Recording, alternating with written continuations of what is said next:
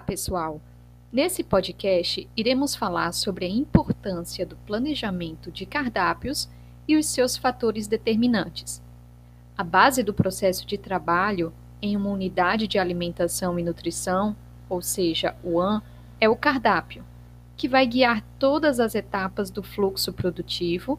e, no momento da sua elaboração, devem ser considerados alguns aspectos fundamentais, dentre eles as necessidades nutricionais e os hábitos alimentares da clientela, a disponibilidade de gêneros alimentícios no mercado, os recursos humanos,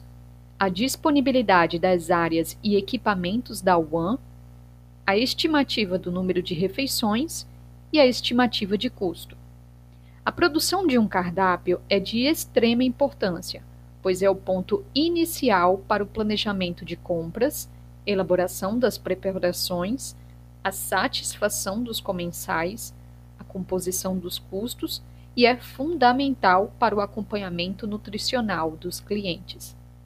A composição do menu deve conter a presença diária de frutas e verduras, pois são alimentos ricos em fontes de vitaminas, minerais e fibras e que, ao serem consumidos diariamente, auxiliam na diminuição do risco de doenças crônicas não transmissíveis.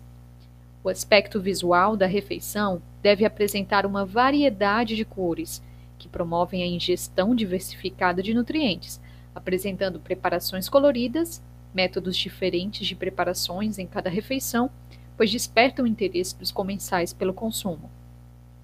Dessa forma, para se planejar um cardápio, é necessário pensar em toda a estrutura da cozinha,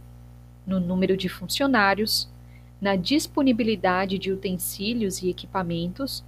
na disponibilidade e preços dos alimentos, no processo de compras e estocagem, na sustentabilidade e aproveitamento integral dos alimentos,